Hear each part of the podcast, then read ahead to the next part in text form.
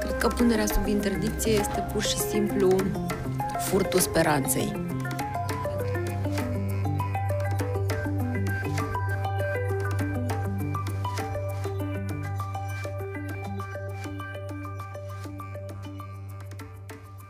Bună ziua! Mă numesc Mugru Frățilă, sunt psiholog, membru fondator și președinte al Asociației Tonal. Acesta este episodul 5 din podcastul dedicat analizării mecanismului de sprijin în luarea deciziei în comparație cu mecanismele de punere sub interdicție judecătorească și instituirea tutelei. Începem tot cu Eli, discuția noastră de astăzi. Eli, care a trăit foarte multe zeci de ani în uh, centre rezidențiale, instituții ale statului român și a petrecut cea mai mare parte din viață acolo, Eli nu a fost niciodată pusă sub interdicție, sub interdicție judecătorească.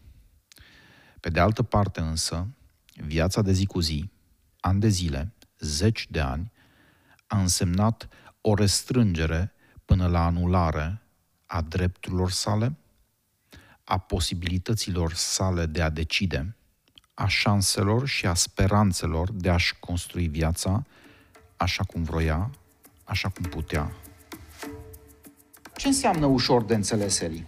Ușor de înțeles pentru o dizabilitate intelectuală, cum eu am crescut în instituții, e greu să înțeleg uh, uh, într-un limbaj mai greu, așa că eu am nevoie de uh, cuvinte simple, scurte și directe. Deci nu numai că noi ceilalți te-am ținut închis acolo, dar în plus, noi am și complicat viața atât de mult încât tu în prezent să nici nu mai înțelegi ce se întâmplă în afara Da, încă, da, încă îmi este greu să înțeleg, dar uh, fără nicio supărare pun întrebări. Uh, atunci primesc sprijinul la aceste întrebări. Atunci spun în limbaj ușor de înțeles. Ai ascultat comparația de adineauri între ce înseamnă să trăiești în instituție și ce înseamnă să trăiești afară? E o comparație foarte mare, adică de la cer la pământ, ceea ce văd acum și ceea ce vedeam în instituție. Uh, cred că în instituție era un abuz de a putea să iau o decizie.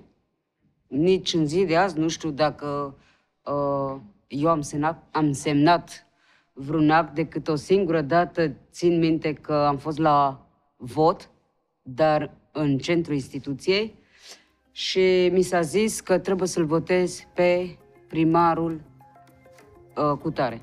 Nu îi spun numele că uh, nu are importanță și am semnat ceea ce mi s-a zis pentru că n-am avut cunoștințe și nu mi s-a explicat.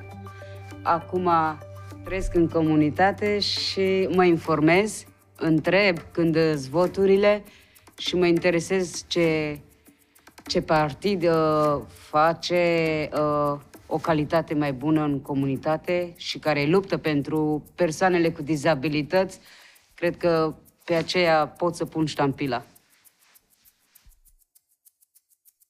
Cum e să trăiești fără drepturi? Cum e să trăiești captiv al prejudecăților?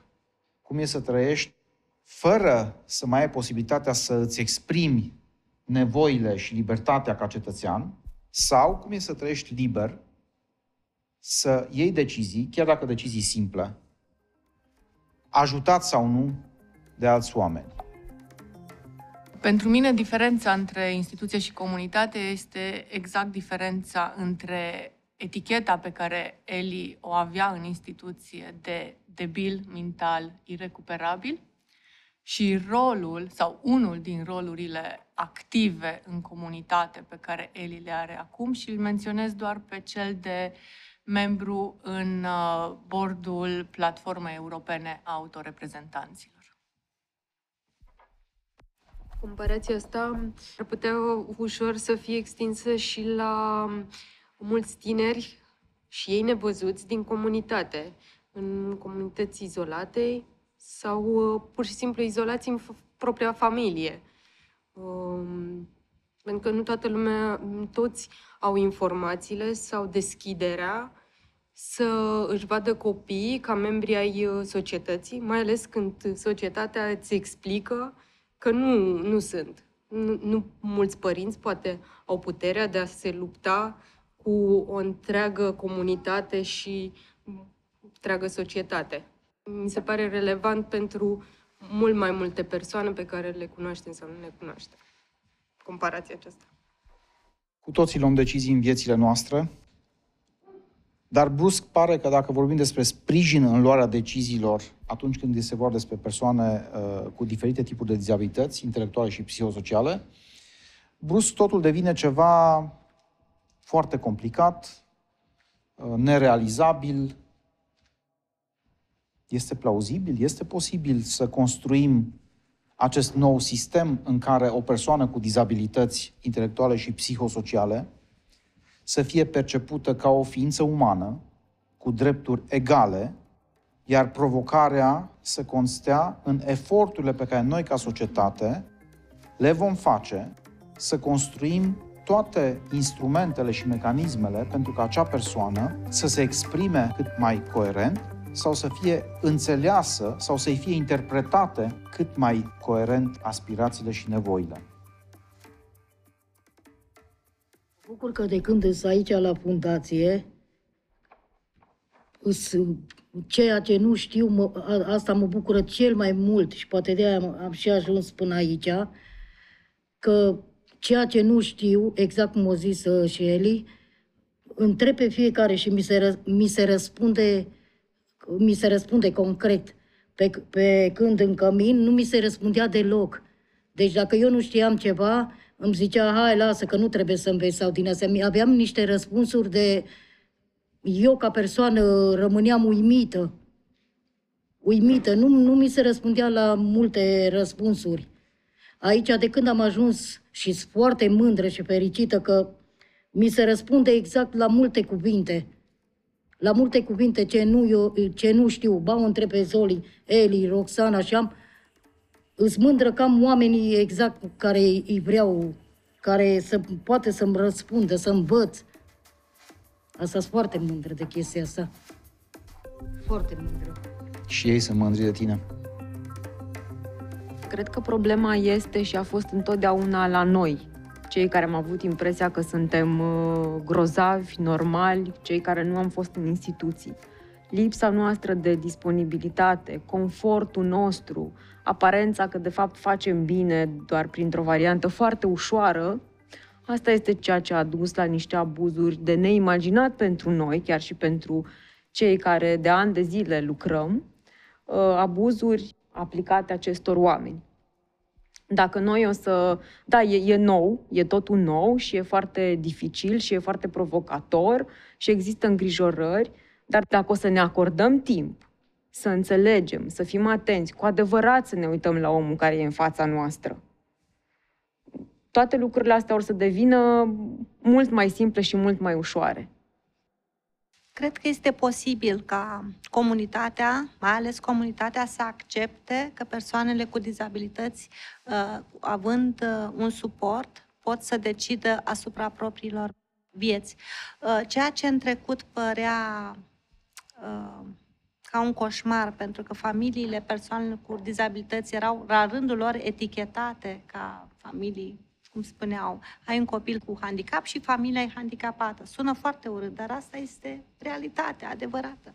Pot să spun că mentalitatea comunității vis-a-vis de persoanele cu dizabilități a început să se schimbe. Și de ce? Din ce în ce mai mulți copii uh, sunt declarați cu dizabilități, autism, sindrom Down. Și atunci comunitatea uh, începe să perceapă altfel dizabilitatea. Pentru că nu mai sunt 2-3 copii cu afecțiuni locomotorii pe care vezi că merg dezlânat sau care nu vorbesc. Sunt din ce în ce mai mulți copii în comunitate și atunci multe familii își dau seama ce înseamnă de fapt dizabilitatea, că și tu în familie poți să fii etichetată. Ai pe cineva în familie care are nevoie de, uș- de ajutor și nu ți-e ușor să vezi că nepotul tău, copilul tău, vărul tău este etichetat. Și când toată familia Uh, se reunește pentru a oferi sprijin.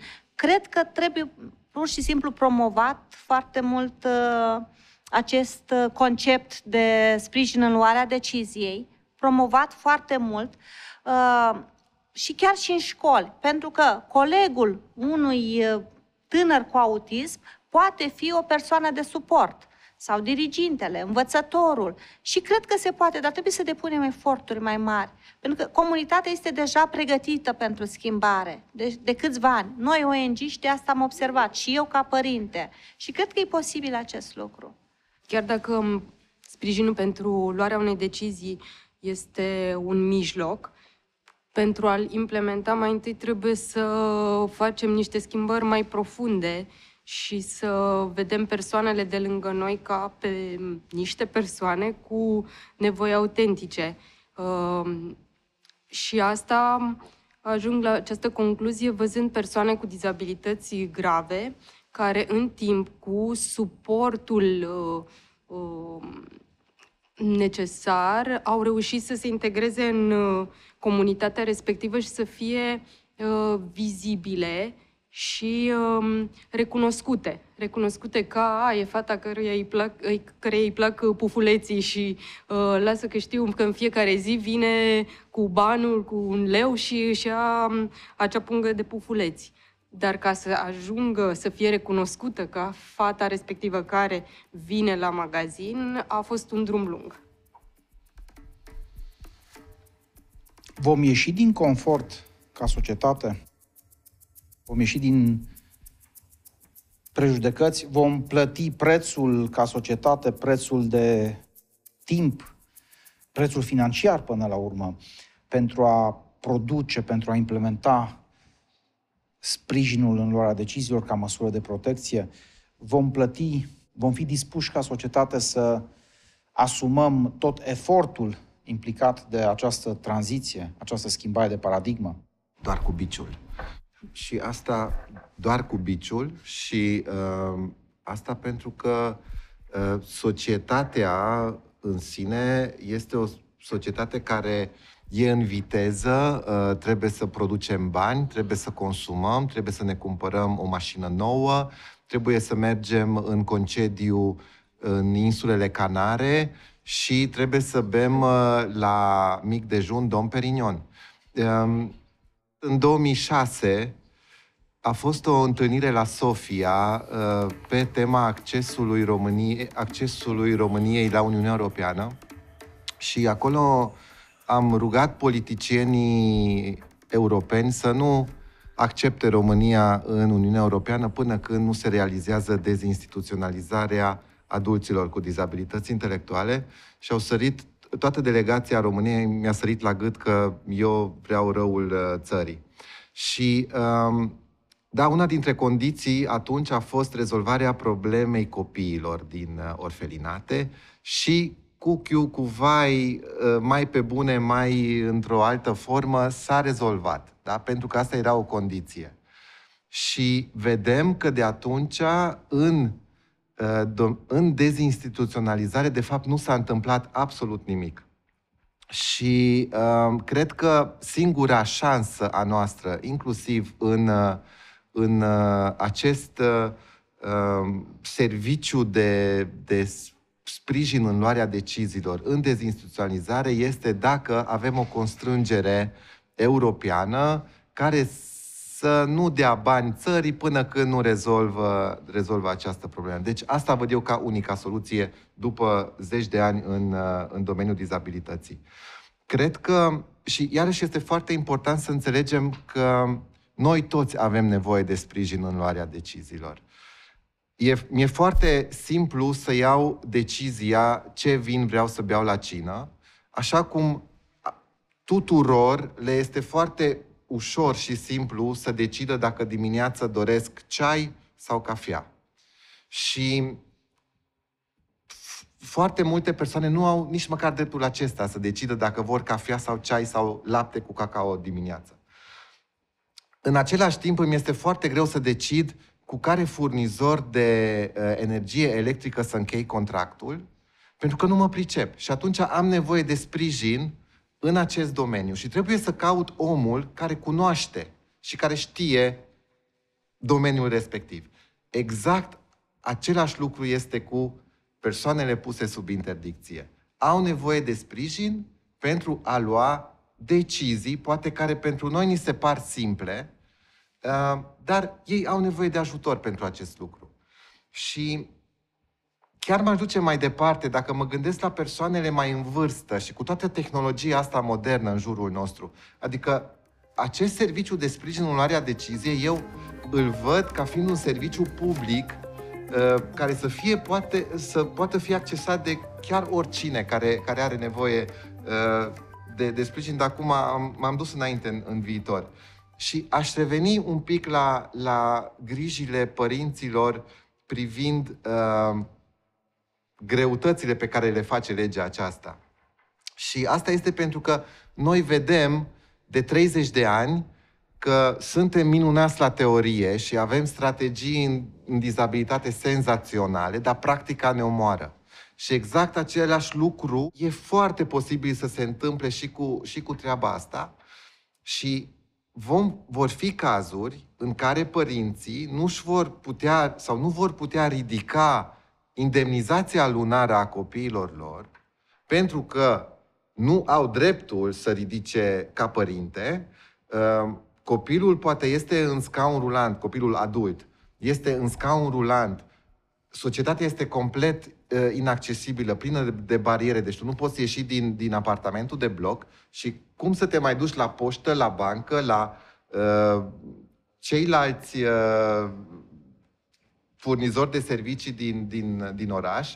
Și atunci nu mai vorbim despre faptul că dacă nu poate să semneze, dacă nu știe să citească, dacă nu știe să scrie. Deci toate, toate problemele astea și da, părinții și familiile și persoanele cu dizabilități sunt umilite în fiecare fază a, a vieții, a zilei. Ești umilit când îți duci copilul cu dizabilități la grădiniță, când îți duci copilul la școală, când te duci la DGASPC pentru toate hârtiile alea pe care trebuie să ți le faci, ești plimbat de la un ghișeu la altul și eu înțeleg și rezonez complet cu părinții care, care își, își fac griji privind punerea în practică a acestei legi, care este un lucru bun, doar că suntem obișnuiți că degeaba scriem lucrurile bune pe hârtie, că atunci când ajungem să le punem în practică, totul se duce de râpă.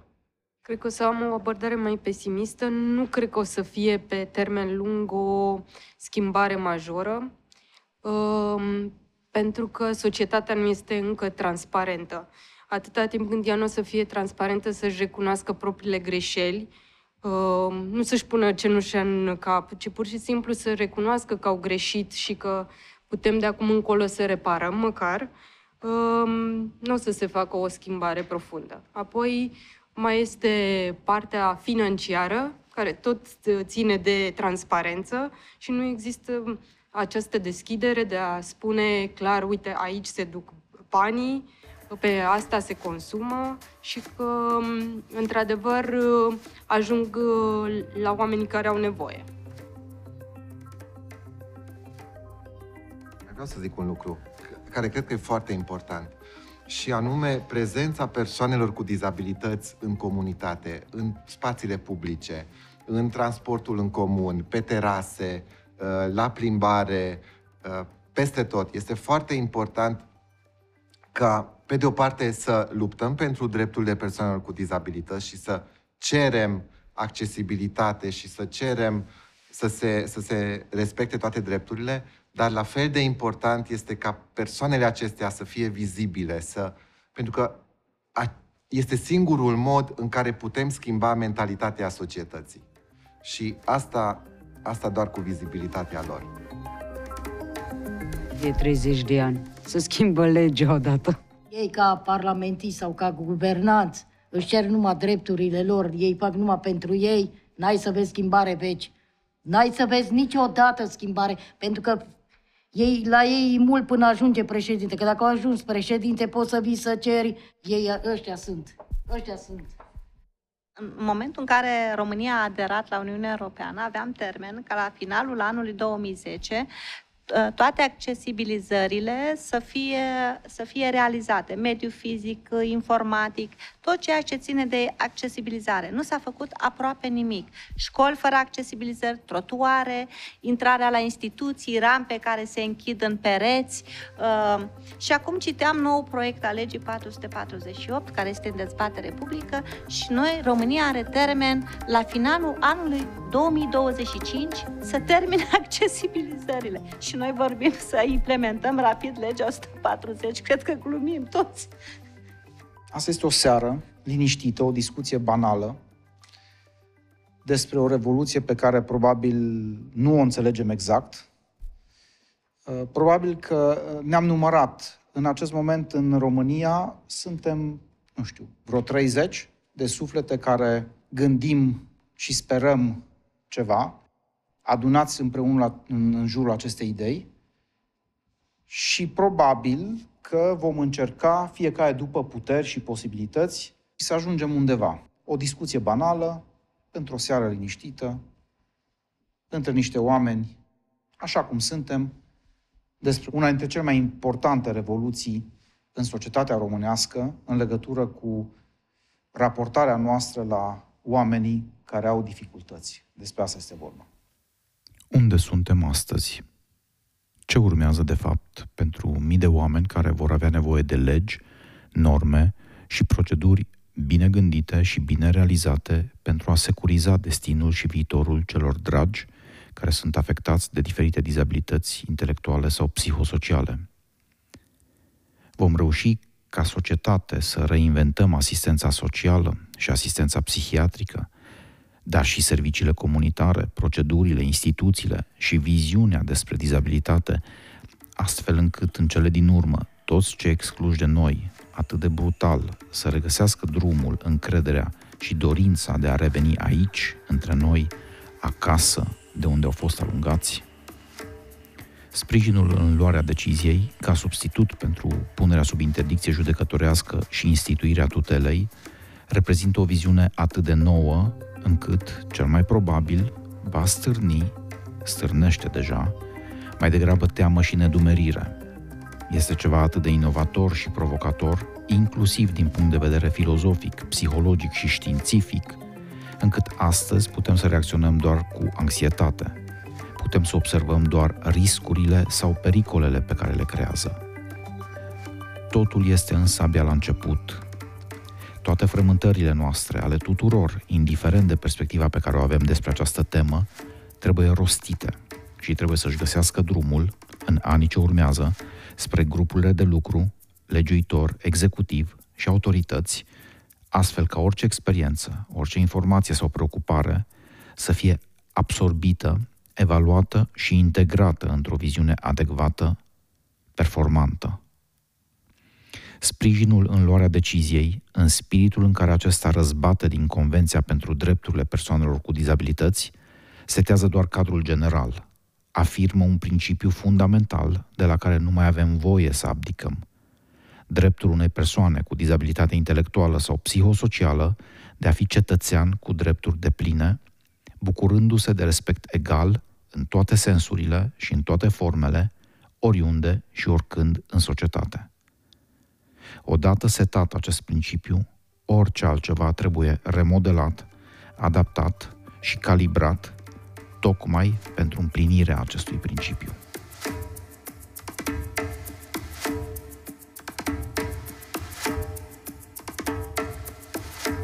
Este vorba despre o evoluție profundă și necesară a societății românești, o evoluție ce nu mai poate fi desconsiderată sau amânată. De ce? Roxana psiholog, Asociația Tonal. Că punerea sub interdicție este pur și simplu furtul speranței. Pentru că toți ne dorim o viață mai bună, tuturor ne este greu să ne construim viața mai bună, dar toți avem speranța că putem să o facem. În momentul în care tu nu poți să mai faci absolut nimic fără acordul cuiva, nu să te consulți, altcineva să decide pentru tine, e ca și când nu mai ai nicio șansă, nu mai ai niciun fel de motiv și nicio armă să lupți să-ți fie mai bine.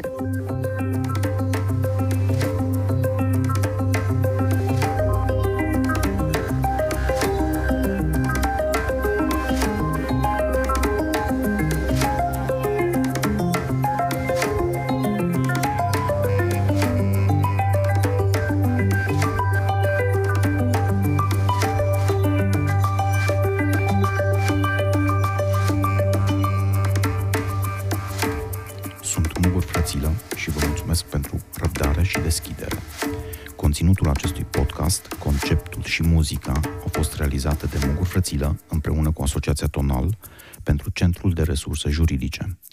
Mulțumesc tuturor celor care au contribuit la realizarea acestui podcast, participanților, invitaților și dumneavoastră, ascultătorilor, pentru că faceți parte din această revoluție.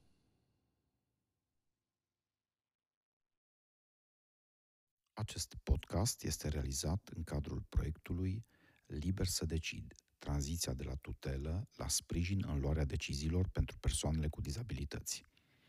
Proiectul Liber să decid este derulat de Centrul de Resurse Juridice cu sprijin financiar Active Citizens Fund România, program finanțat de Islanda, Liechtenstein și Norvegia prin granturile SEE 2014-2021.